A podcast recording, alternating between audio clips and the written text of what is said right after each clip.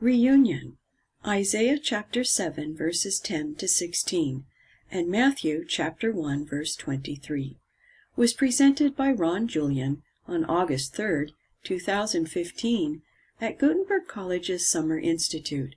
Reunion Tanakh and the Gospel of Matthew. The copyright for this recording is held by Gutenberg College Inc. 2015. Gutenberg College is a nonprofit organization and contributions may be made at www.gutenberg.edu. This material may be copied and distributed in whole for non-commercial and educational purposes, subject to the inclusion of this introduction. All other rights reserved. Okay, from my perspective, we chose a particularly difficult one to talk about at first, although they're all difficult, so I'm not sure how you rank them. I've tried to look at what a lot of different people have said about this passage just to sort of stimulate my own thinking. And what I find is there are a million different perspectives on how to put all this together. And there are so many details to talk about. I could spend the whole time that I have allotted to me here just talking about the different arguments and rationales concerning what does the phrase eat curds and honey mean. There are so many different perspectives on is that a good thing? Is that a bad thing? Why is it a good thing? Why is it a bad thing? Is it always a good thing? Sometimes it is, sometimes it's bad. So, my purpose here is to try to highlight the sorts of things that enter into my thinking as I have tried to sort out what's happening in this passage. My purpose is not to convince you to understand it the way that I do at this point, but to try to be clear as to why I have gone in the direction that I have gone so that you're in a position to evaluate better the argument that I'm making and can say to yourself, well, Ron thinks that, but since I'm not convinced of that, then I might go in a different direction. That's my purpose. I hope that I will be clear enough so that when Jack talks about his perspective, any places where there are differences, it will be clear what those differences are and what they might be rooted in. So there's kind of a narrow question and a broad question I want to explore. The narrow question, obviously, is Does Matthew believe that Isaiah 7:14 is a prediction of the virgin birth of Christ? Is that what he understands that passage to be saying, and is that why he's quoting it? Isaiah says, Behold, a virgin will be with child and bear a son, and she will call his name Emmanuel. So is Mary the virgin that Isaiah is talking about is Jesus, the Son, whose name is Emmanuel. That's the narrow question that we're talking about here, which is the difficult and controversial question. There are scholars of the Bible that I respect who make arguments on both sides of that question. So as I say, it's a very complicated one. I'm going to try to speak to that issue a little bit. And then the broader question is just more generally what is Matthew doing in quoting Isaiah? That is, he is making a connection between the birth of Christ and something in the predictions or theology of Isaiah. More broadly speaking, how is he appealing to the Old Testament? What's he doing with Isaiah? In that case? What does he want us to think about Jesus in the light of what Isaiah said? I want to start by giving you a few of my starting assumptions as I go into this. I think that will be important. You'll forgive me for going on a little bit about this, but I think it's important. First, all of us at Gutenberg College have a high view of the authority of the Bible. I think you all know that. I have no intention in my comments to doubt or question Matthew both Matthew and Luke teach the virgin birth of Christ, and I firmly believe in that. The issue is not whether the virgin birth happened, the issue is how Matthew connects the virgin birth with Isaiah 7:14. I also am not at all doubtful about Matthew. I think he has dealt with Isaiah with integrity and the argument that he's making from Isaiah is a legitimate one and a good one and one that we need to pay attention to. So I'm not setting out to say, well, look, Matthew got it wrong. He thinks it's a prediction about Jesus, but turns out it isn't, or anything like that. That's not at all where I'm coming from. Two, my belief is that the book of Matthew is deeply rooted in the Old Testament. Matthew knows the Old Testament well, and he expects his readers to know the Old Testament well. David talked about this a little bit. It is absolutely essential, not just appropriate, but essential, that when we're reading in Matthew, that we look at it in the light of the Old Testament background to what he's talking about. When he says something that alludes to something in the Old Testament, he expects his readers to be familiar with what he's talking about and to think deeply about the connection between those things. We're not imposing something on the text to go back and try to carefully understand the passages in Isaiah or wherever. That's what Matthew expects us to do. To give just one example, I started teaching in Matthew recently, and the first thing that I had to talk about was the genealogy that starts out Matthew. And what struck me in looking at that genealogy is how much Matthew is expecting us to know about the background to that genealogy, how much he is telling a story through that genealogy that he doesn't really specifically articulate. But he says that Jesus is the son of Abraham, he says that he's the son of David, he says that he's the Messiah, the Christ. And all of those are concepts that he does not explain the significance of, but are actually very significant, important concepts that are essential to understanding what he's saying in the genealogy. He divides his genealogy into three parts. And it's not just an arbitrary numeric sort of thing. It's very interesting the way he divides his genealogy because he says that Jesus is the son of Abraham and he's the son of David. So the first part of his genealogy is from Abraham to David. But then you might think, well, he would divide it into two parts. The first part of the genealogy would be from Abraham to David, and the second part would be from David to Jesus, because those are the two people that he evokes. But the line from David to Jesus is divided into two parts. And the dividing line is the Babylonian captivity, the deportation into Babylon. And that involves an understanding of the incredible significance of that event in the history of the Jews, in salvation history, and what God is doing. This middle group in the genealogy is those descendants of David that actually ruled on the promised throne of David.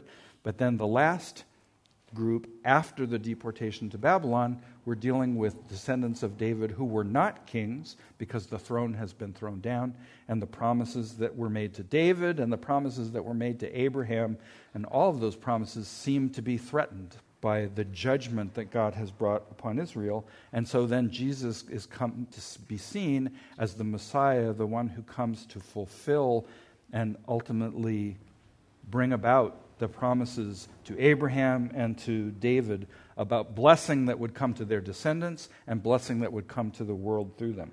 I don't think that's reading things into the genealogy in Matthew. I think that's when you just stop and look at why did he go to the trouble to so carefully organize his material here. The only way to understand that organization is by looking back to the story of the Jews in the Old Testament and the significance of Abraham and the significance of David and so forth. So that's just the beginning. That's the genealogy, but I think that's what's happening all through Matthew. And it is appropriate for us to stop and slow down and think carefully about each of the things that Matthew alludes to. So, I think that's an important part of the assumption that I have when I come to Matthew. So, it is entirely appropriate for us to go back and look carefully at everything that he's quoting from.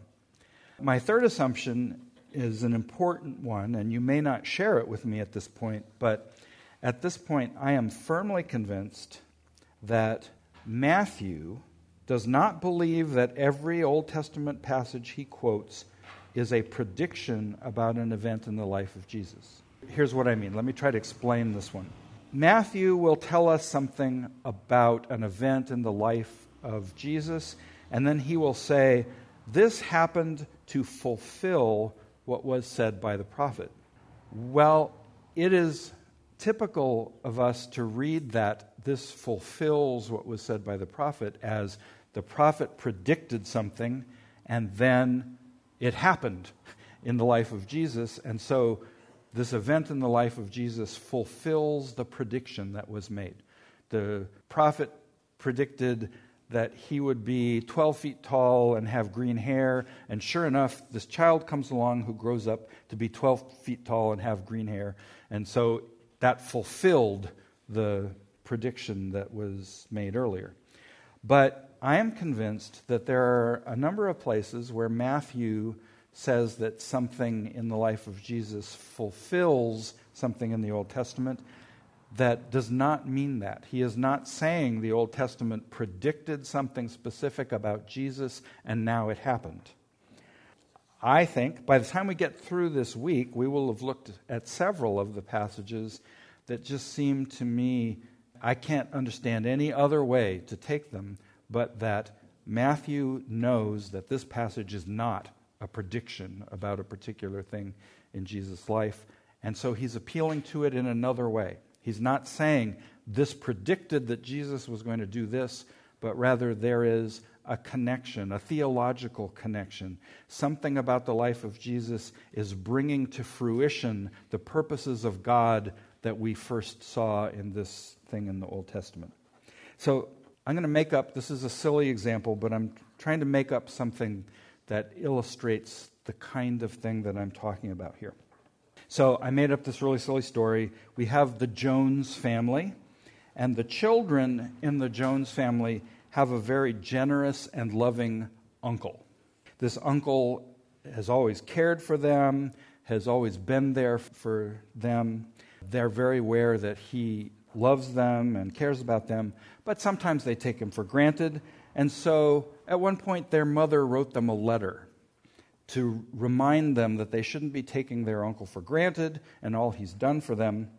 And she writes to them, Your uncle has always been there for you. Remember how he treats you at Christmas time. Out of his great love, your uncle sends you a package tied up with string filled with generous and wonderful gifts. And let me repeat what she said to them. Out of his great love, your uncle sends you a package tied up with string f- filled with generous and wonderful gifts. Okay, so one day their uncle dies. The children receive a package from a law firm filled with legal papers. In the package, they find their uncle's will and other legal documents. Their uncle has left them his vast fortune. He has given them millions of dollars. He has given them all his factories and other businesses. And interestingly, the package from the law firm is tied up with string. And so their mother says to them, See, this is just like I told you. Out of his great love, your uncle sends you a package tied up with string filled with generous and wonderful gifts. Okay, now, the mother is not claiming, I would say, I mean, she could make the claim, but in, in, my story, she is not claiming that she had written a prophetic prediction that the lawyers would send a package tied with string. But she is using the similarity between the two events to make her point. Their uncle's Christmas packages came in a package tied with string, and that's what she was talking about as evidence of his love for them, that he would send them a package at Christmas tied up with string. But their uncle's will also came in a package tied up with string. The mother uses the similarity to highlight the connection between the two events. At Christmas, their uncle displayed individual acts of loving generosity, but at his death, their uncle displayed his greatest act of loving generosity, giving them his entire fortune. So their mother is saying, in essence, look, in both instances, the packages came tied with string. I am using this interesting coincidence to show you the deep connection between them. The generosity your uncle showed at Christmas time with his packages tied with string has found its deepest fulfillment in his bequeathing his entire fortune to you, funnily enough, also in a package tied up with string. So, my firm belief is that sometimes Matthew does something like this. Matthew says, This Old Testament passage is fulfilled in Jesus. But the passage is clearly not a prediction that this event would happen in Jesus' life. Matthew instead is using a similarity between the two things to highlight how Jesus fulfills the purposes of God displayed in the Old Testament passage. So in my story, the mother is not claiming that she was predicting that the will would come in a package tied with string, but she's using the fact that both packages were tied with string to highlight the similarity. The generosity that he showed in his Christmas presents is fulfilled in its deepest sense when he bequeathed all his fortune to you. So I think that Matthew at times is doing something like that. He may be saying, Isn't it interesting that there are these similarities between a birth in Isaiah's time and the birth of Jesus, to talk specifically about the passage that we're talking about here? This highlights for us the theological connection between the book of Isaiah and the birth of Jesus. What I'm suggesting is we have to consider that as a possibility. What I'm saying is, I see other passages where I think it's indisputable that that's what Matthew is doing. That he is not claiming the Old Testament text is a prediction of something in Jesus' life, but is something else. So we need to consider the possibility when we look at this particular passage that that's what's happening. It may not be. Matthew believes that the prophets predicted things about the Messiah. So it's quite possible that Matthew could point to Isaiah and say, See, he predicted the virgin birth, and here it is happening in Jesus' life. That's quite possible. But it's also possible that he's saying, Look, isn't it interesting the similarities between this passage and this passage because it highlights something hugely important about how Jesus has fulfilled the expectations from the Old Testament? He could be doing either of those things. Yes, it's a prediction, or no, he's using it in a different way. What I'm saying is, my assumption is that Matthew sometimes does this. He indisputably sometimes uses the Old Testament for different purposes than saying, this predicted it and here's what it predicted. So we need to be open as we look at Isaiah to that possibility. We don't know that that's what it's doing, but it's possible that that's what it's doing. Okay, so those are the assumptions that I have as I come into this. So let me say a few things, really just a few things. I can't possibly deal with all of the ins and outs of this, but let me just give you a few highlights of my thinking about this. First of all, talk about Isaiah. As we saw, as chapter 7 of Isaiah begins, we find that Isaiah has been sent to talk to King Ahaz. Ahaz is a descendant of David. He's one of the promised kings who would be in the line of David. But he was a, a faithless king, and things are not going well for him and his people. Part of what we know in the story, of course, is that David's kingdom very soon had split into two kingdoms. Ahaz rules the southern kingdom on the throne of David, headquartered in Jerusalem, but most of the Jewish people are now in the northern kingdom, and relations between them are not good. In fact, Ahaz is currently scared to death that the northern kingdom, in league with Aram, is about to attack him. They have attacked before. So he has suffered at their hands already at this point, as I understand it. And so Ahaz is facing this question what do I do? How do I protect myself here? One possibility is to make an alliance with Assyria against the northern kingdom and Aram. So, Isaiah goes to Ahaz, takes his son with him. God tells him to take his son with him. His son's name is Shear Yashuv, which means the remnant will return. There is a whole story in that name. It says that the majority of the Jewish people will be unfaithful and face dreadful consequences, probably exile and death, and yet there is a faithful remnant that will return and find blessing from God. So the name of the Son is a mini sermon on the prophetic theology of Isaiah. I think it's interesting to picture the scene when Isaiah goes to Ahaz and says, Oh, have you met my son? The remnant will return. There's a message there. So, Isaiah has come to tell Ahaz to put his trust in God, and he tells Ahaz, Look, God is willing to give you a sign. Ask for a sign to demonstrate that God will take care of you and keep his promises. Ask for anything you want. Ahaz says, No, I won't. I think it's pretty clear that Ahaz's motives in saying, I won't take the sign, although he says he doesn't want to test God, seems pretty clear that he is not acting out of faith in that regard. So Ahaz rejects the sign, and the passage that we are looking at is what Isaiah says in response. Ahaz sees himself as having a political problem. There are two outside nations that are allied against him. They want to attack the southern kingdom and remove Ahaz from the throne. And so Ahaz is looking for political solutions. Maybe I should ally myself with the Assyrians. Maybe they can protect me from these guys. I think, though, if we understand the story, and as Isaiah spells it out, we know that there is more at stake than just the political fortunes of Ahaz. Ahaz is a Davidic king. Ahaz is a descendant of David, sitting on the throne of David, and God has made great promises concerning the throne of David, an eternal throne on which David's descendants will sit forever.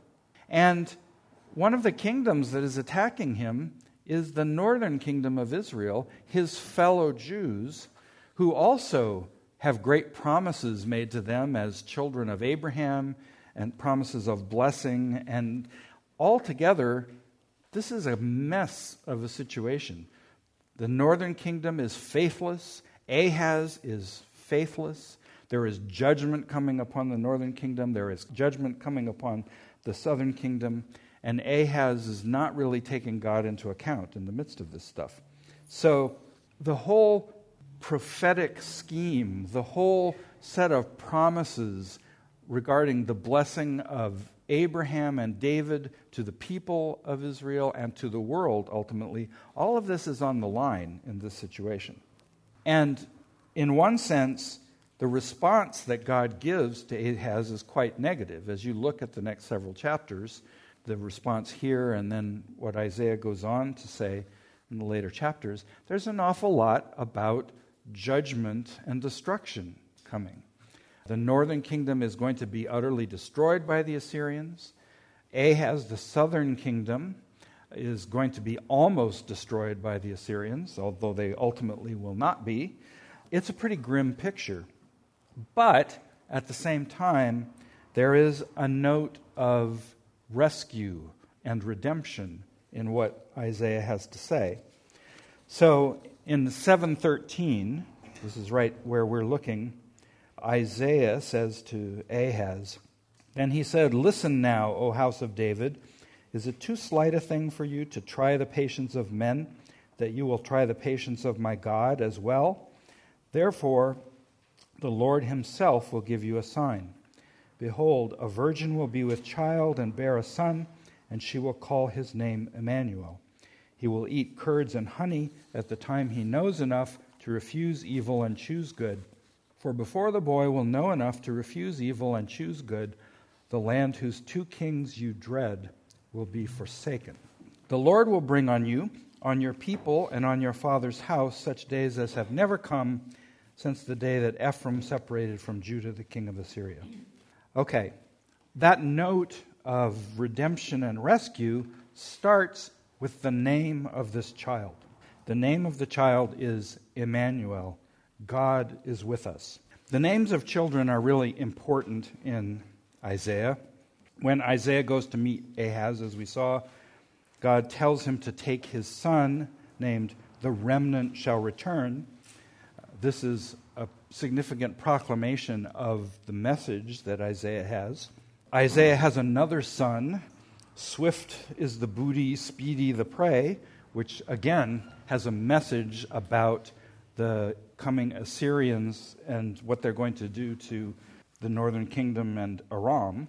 And so here we have the story of a child who is given a significant name God is with us.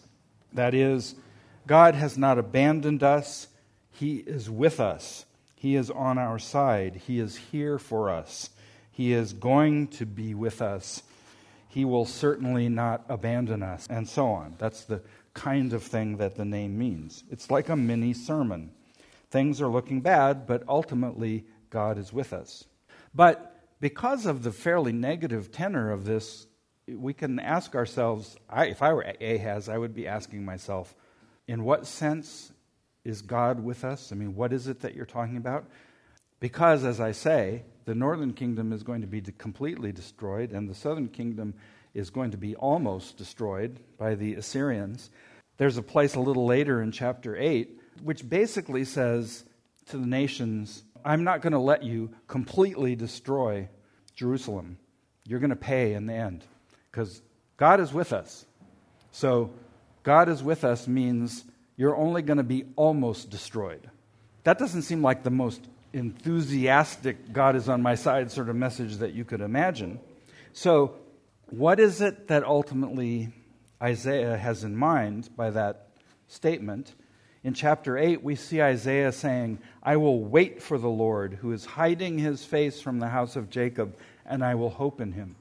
He acknowledges that right now things are not looking good, but ultimately God is going to come through. And I think the thing that makes the most sense, the informing idea behind God is with us, is what Isaiah comes to in a number of places in his prophecy, but we come to it a few verses later here in chapter 9, where he says, But there will be no more gloom for her who was in anguish. In earlier times, he treated the land of Zebulun and the land of Naphtali with contempt, but later on, he shall make it glorious by the way of the sea, on the other side of Jordan, Galilee of the Gentiles. The people who walk in darkness will see a great light. Those who live in a dark land, the light will shine on them. And then he goes on For a child will be born to us, a son will be given to us, and the government will rest on his shoulders, and his name will be called Wonderful Counselor, Mighty God, Eternal Father, Prince of Peace. There will be no end to the increase of his government or of peace on the throne of David and over his kingdom to establish it and to uphold it with justice and righteousness from then on and forevermore. The zeal of the Lord of hosts will accomplish this. So, what is it that Isaiah is waiting for? How is it that God is ultimately going to keep his promise to be with them? I think ultimately we see God being with them in many ways. The fact that the southern kingdom was not totally destroyed at that time was a part of God being with them. But ultimately, God keeping all of the promises that he made to the sons of Abraham and the sons of David through the coming of a Davidic king, through the Messiah who would come and rule in righteousness forevermore. That's ultimately what's in the background. So I think that the implication of the name given to the child, Emmanuel, in part is ultimately pointing to a little further down the line in chapter 9 this coming child who is going to be a son of David, sitting on the throne of David and bringing about righteousness and justice. So, as I would see it, I think we can say at least this much. The passage in Isaiah about the child whose name is Emmanuel is a messianic passage in the sense, at least in the sense, that the name God is with us is supposed to conjure up the ultimate promises of God that will be fulfilled in the Messiah. So that much seems clear to me. But now we come to the even harder questions Who is this child? Who is this mother that are being talked about? Of course, I'm sure all of you explored these options in your discussion. One option is that the child is the Messiah himself. The child has the name God is with us because it is that child who, in fact, is going to be the way God is going to be with them. That would make sense. That the child that's promised there is the very child who is going to fulfill these promises and bring about God's rescue and redemption. That would make sense. Chapter 7 speaks of the birth of a special child who has a significant name. And then chapter 9 also uses the same language about the birth of a special child who has a number of significant names Wonderful Counselor, Mighty God, Eternal Father, Prince of Peace. And that child in chapter 9 is the Messiah, clearly. So maybe the child in chapter 7 is the Messiah. That would make a certain amount of sense. And it is interesting that God promises the sign to more than just Ahaz. He promises it to the house of David, and he uses a plural. Listen, house of David, the Lord will give you all a sign. It's not just a sign to Ahaz, it's a sign to the house of David. So that seems, hey, okay, so maybe we're talking about the Messiah. That would make a certain amount of sense. The problem with this interpretation is the words that immediately follow, which I, again, I would imagine that all of you wrestled with and, and tried to sort out the significance of. Speaking of this child, he will eat curds and honey at the time he knows enough to refuse evil and choose good. For before the boy will know enough to refuse evil and choose good, the land whose two kings you dread will be forsaken. This really sounds like the birth of a child is being used as a kind of a timer. The child will be born, he will come to a certain age where he knows to refuse evil and choose good. At that time, he will eat curds and honey. Why is he eating curds and honey? Because at that time, when he knows to refuse evil and choose good, the land whose two kings you dread will be forsaken. It sure sounds like it's saying there is a child about to be born, and when he reaches this certain age, the kings that you're worried about are no longer going to be a problem. That sure sounds like what it's saying. This is exactly like what God says concerning another son of Isaiah a little while in 8 3. The Lord said to me, Name him Maher Shalal Hashbaz, that is, swift as the booty, speedy as the prey. For before the boy knows to cry out, My father or my mother, the wealth of Damascus and the spoil of Samaria will be carried away before the king of Assyria. So there, I mean, it seems real clear. This is a son of Isaiah, and before he gets to the point that he can cry out, My father or my mother, the wealth of Damascus and Samaria will be carried away by the king of Assyria. So, I mean, that seems very clear. There's nothing really controversial about that. And it sounds an awful lot like what is said about Emmanuel earlier, that his the age that he arrives at is being used as a timer to indicate when these things are going to happen. So it sure seems then that the mother and child are not Mary and Jesus, but a mother and child of Isaiah's time. That is, putting the context together in that way, that seems like the most reasonable way of putting it together to me at this point. If this is so, then who are this mother and child? number of options get proposed by people. I won't go into all of it. It seems to me that one very strong option is that we're talking again about a child of Isaiah. He has one child named the remnant shall return. He has another child named swift as the booty, speedy as the prey. And then he has this child who is named God is with us. That is a very common proposal that is made and that seems to me to be in, in the front among all of the options that I've heard for who this is talking about if it's not specifically talking about Jesus. What about this word virgin?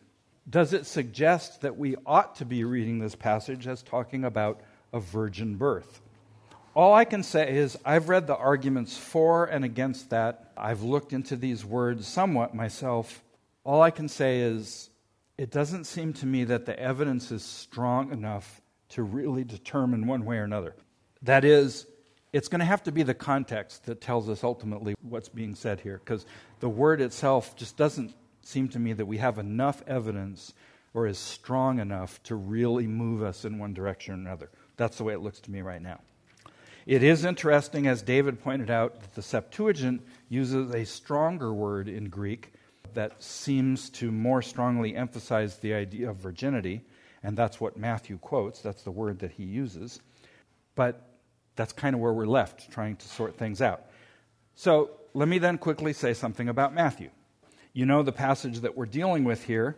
So let's suppose, as I said, that the strongest contender here for how to understand Isaiah is that he's speaking about a child born in his time, and the significance of the child as a sign is the name. Emmanuel. God is with us. That's the key to what Isaiah is saying. Let's suppose that that's true.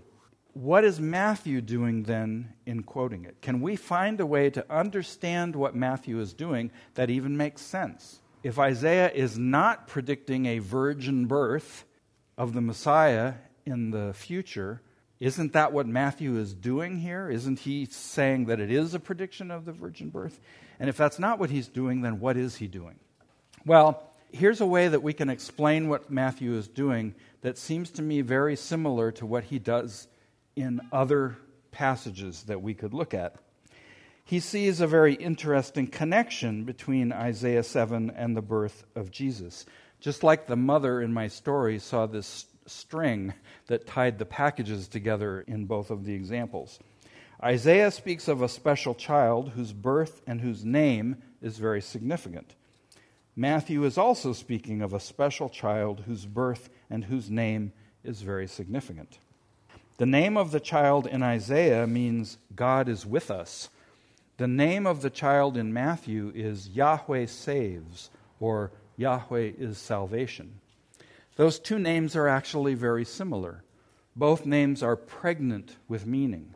Both point to the fact that God is going to come through for his people. God is going to be with his people. Yahweh is going to save his people. And in both cases, in Isaiah and in Matthew, the means that he uses are the same. God is going to be with his people and save them through the coming of the Messiah. And it is also interesting that the Greek translation of Isaiah uses a word that more strongly emphasizes the idea of virginity. Matthew does not have to be suggesting that it was a prediction of a virgin birth. He's just using it as isn't that an interesting thing that this passage talks about a maiden giving birth and I in my story we're talking about an actual genuine virgin who gives birth to a son. Joseph was told of the true virgin birth of a son whose name pointed to the salvation God would bring through the Messiah. And that's the key is this story about the name. What is significant about the name of the child in Isaiah? It proclaims the message God is with us. God is ultimately going to come through for us, is going to be on our side, and in fact, by implication, is going to send the Messiah. Well, Jesus has a name that is more than just a pointer to something out there. God is going to save us. Jesus is himself the Messiah. He is himself the one who is going to fulfill the promises made through the prophets. Jesus is the fullest expression of the theme began in Isaiah. In Isaiah, the birth and name of the child pointed beyond the child to the coming Messiah. But in Matthew, the birth and name of the child Jesus points to himself, because he is the coming Messiah who will save his people. What Isaiah's child just signified, Jesus is in reality. This is the sort of thing that Matthew does in other passages, and I think that it's quite possible that that's what he's doing here. That's what makes the most sense to me at this point. Remember, my starting place is that right now it sure seems like Isaiah is talking about a child born eh, in his own time, with his age being used as a counter to say when certain things are going to happen. So, that being the case, I don't see the statement about Emmanuel as being the prediction of a child way in the future. But what is significant is that the child's name, Emmanuel, points beyond itself to the ultimate salvation of God. Jesus is a child born with a special name who is the ultimate salvation of God. He's the one who brings about the salvation that Isaiah was pointing at. Now, there are people that I respect who have tried to argue that Isaiah was, in fact, talking about the child Jesus. They have various arguments that they give for why the language about he will eat curds and honey when he knows good and evil, and by the time he knows good and evil, those kings will be gone. They have various explanations for how that can be reconciled with it talking about Jesus. Those arguments have not yet convinced me at this point, so that's not the direction I'm going. If they did convince me, what would it change?